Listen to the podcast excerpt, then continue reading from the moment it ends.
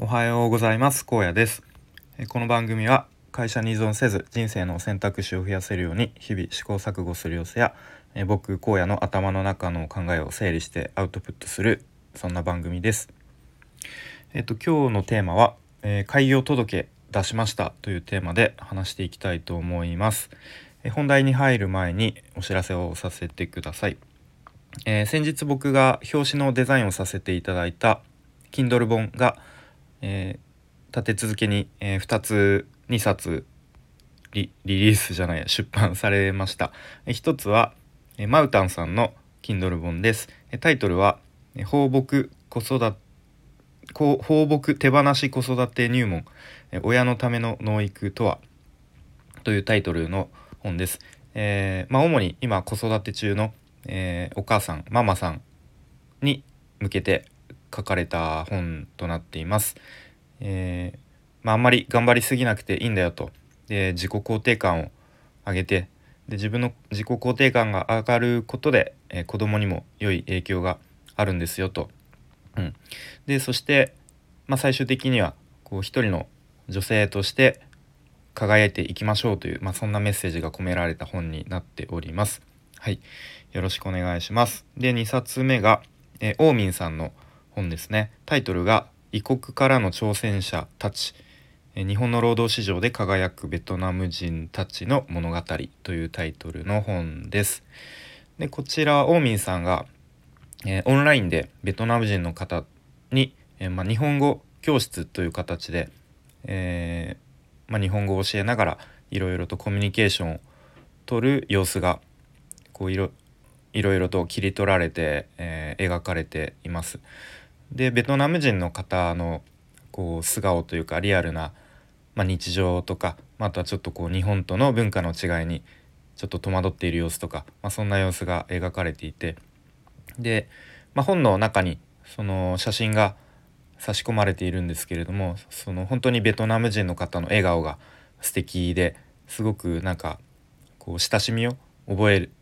覚えました僕は。はい、えー、ということで是非チェックしてみてください。まだ無料キャンペーンが続いてるかな？と思うのでよろしくお願いします。あとは先日、えーと、仲良くさせてもらってるサラダさんもこちらは表紙は僕はやってないんですけれども「えー、伝わりやすい英語」という Kindle 本を出されました。でこちらも英語の練習を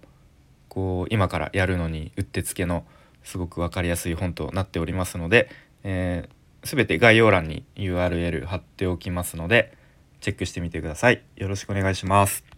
えということで本題ですね、えー、開業届を昨日出しましたというただそれだけの、えー、もう結論話なんですけれどもまあそれだけじゃちょっとつまらないのでまあどういうふうに出したかというともう今すごく簡単ですね。とウェブサイトでフリーというサイトでですねまあ必要な項目入力していくと、まあ、勝手に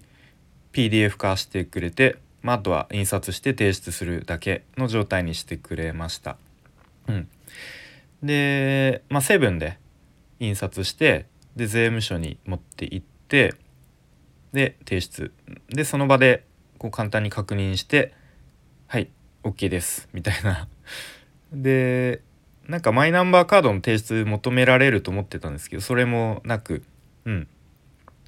まあいろんないろんなっていうかまあ噂には聞いてましたがすごくあっさりと、うん、特にこう事業内容とか聞かれることもなく、うん、終わりました。はい。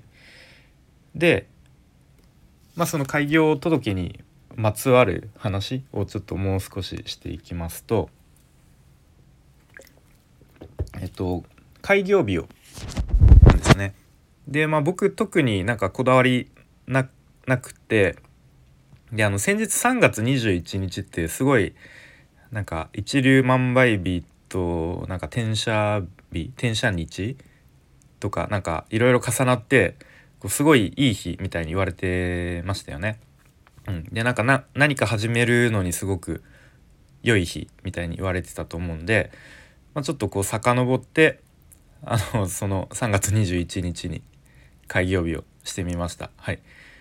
まあこれはそんなに、うん、まあ深い意味はなく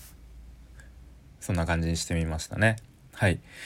であとはですねまあここからちょっとなんか僕のうん今の段階の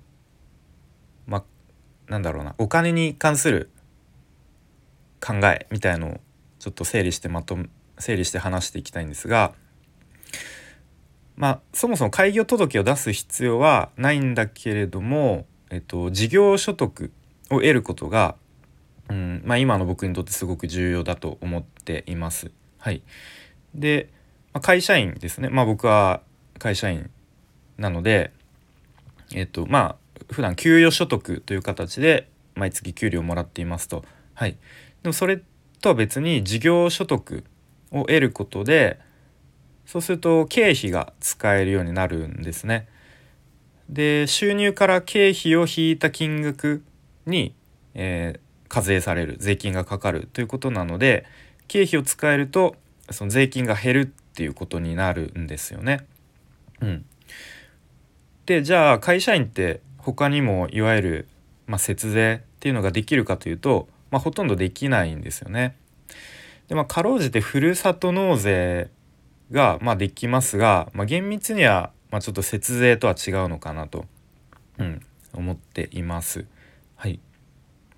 でちょうど先日鉄佐野さんがですね、まあ、お金にマウントを取られるなという配信をされていましたが、うんまあ、この辺にもちょっとつながってくるような気もしますがとそう、まあ、さっき言ったように会社員はなかなかその税金のコントロールができないなので事業所得を得て経費を使って税金を減らすっていう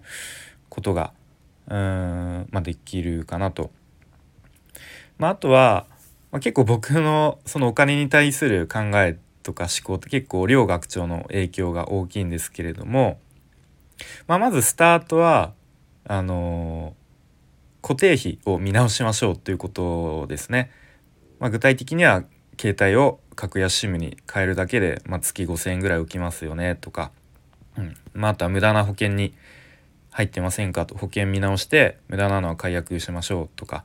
まあ、あとは人によってはサブスクの見直しとか、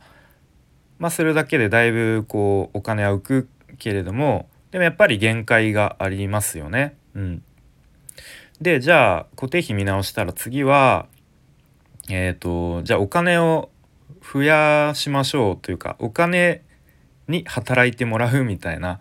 うん、まあちょっといろんな考え方ができるかと思うんですけど、まあ、具体的には、まあ、積立 NISA、まあ、来年からは新 NISA に移行しますが、まあ、今は積立 NISA が、まあ、一番やりやすくて、まあ、王道かなとは思うんですけれども、まあ、とにかく毎月固定額を積み立てますと。うん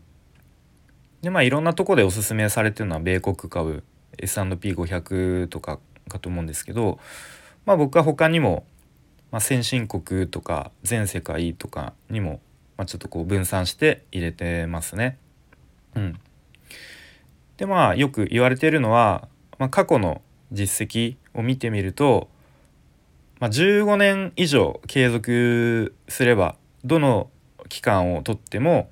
まあ、マイナスにななることはなかったと。うん、まあこれは米国株の話ですかね。うん、なのでまあ15年以上の長期の積み立てを前提で、まあ、そのインデックス投資ですよね。毎月淡々と投資をすればまあお金が増える確率はかなり高いですよねっていうことですね。うん、でまあ僕も実際4年か5年前ぐらいに積立 NISA 始めて、まあ、積立額とかちょこちょこ変えたりしてますが、まあ、実際にお金増えてますね。うん、まあたまにこう見て数字見てあ増えてるなぐらいの感じです。だいぶこうほったらかしてますね。はいまあ、ただそれってこう今すぐ今の生活が豊かになるわけではないですよね。まあ、数字が増えてるだけででむしろそっちのあの積立 NISA に回す分のお金をこう確保する必要があるのでこう今の生活が豊かになるわけではないと。うんまあ、そうなったらもうじゃああとは自分でその給与所得以外本業以外で稼ぐしか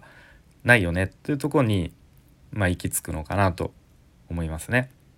うん、で、まあ、先ほどもの繰り返しになりますが会社員の人は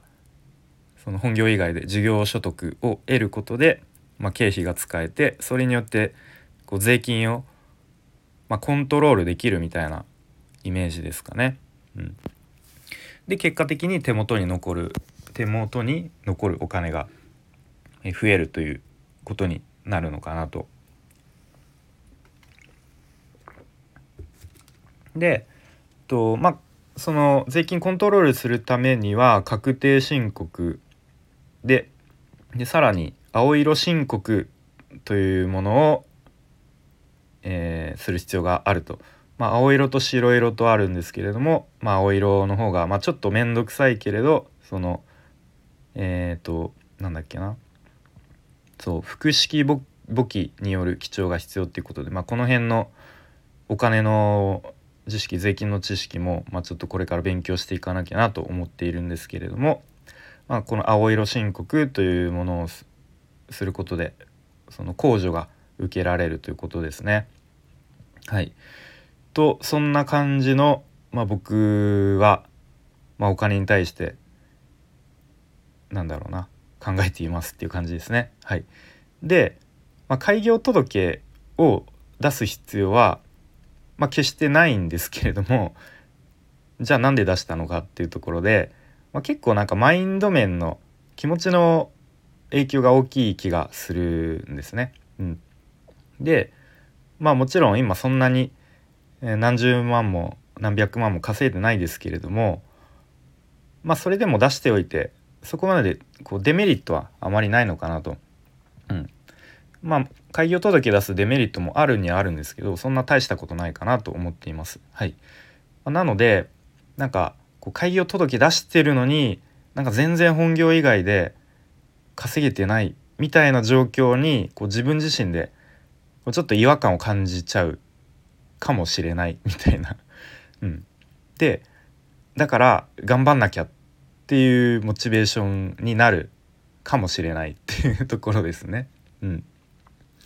でまあ、あとはその事業所得と認められるためには一定の継続性が必要とのことなので、まあ、一時的にね今月すごい稼げたでもその後全然あの継続できないっていう感じだと多分ダメなんでしょうね。うん、なので、まあ、ちょっと継続的にこう事業所得を得られるようにいろいろ活動をしていきたいわけですけれども、うん、という感じですね。またあの鉄佐野さんの気づきの学校の今年の頭の方でこう皆さんの今年の目標を募集しますっていうところで、まあ、その時僕は一つ開業届を出すっていうことを掲げていたので、うん、なんかやっぱり、まあ、皆さんの前でも発表していただいたのでややってないとなんか気持ち悪いっていうところもありますね。はい、ということで、えーまあ、開業届をとりあえず出しましたまあその出すだけだったら本当簡単なんですけどまあでもそれによってまあいろいろと気持ち的に頑張れるかなと思う思ったりしましたということですね。はい、ということで今日は開業届を出しましたという話で、まあ、それにまつわる自分の、まあ、今の考えとか、うん、を話してみました。まあ、結局そのじゃあ最終的に大きな目標っていうのはきっと人生ももうちょっと選択肢を増やしてもうちょっと豊かに過ごしたいよねというところにつながる気がしています。皆さんはなんか今年の目標を掲げたのまだ覚えてますでしょうか、まあ、もしちょっと忘れてしまったという方はまたちょうどもうすぐ4月という、まあ、良いタイミングだと思うので、まあ、この機会にもう一回思い出して、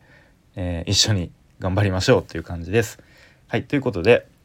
えー、最後までお聴きいただきありがとうございました。えー、いいねを押してくれたりコメント何か、まあ、皆さんの今年の目標だったり何でもいいんで書いてくれると嬉しいです。ちょっと長くなっちゃいましたが、えお聴きいただきありがとうございました。荒野でした。バイバイ。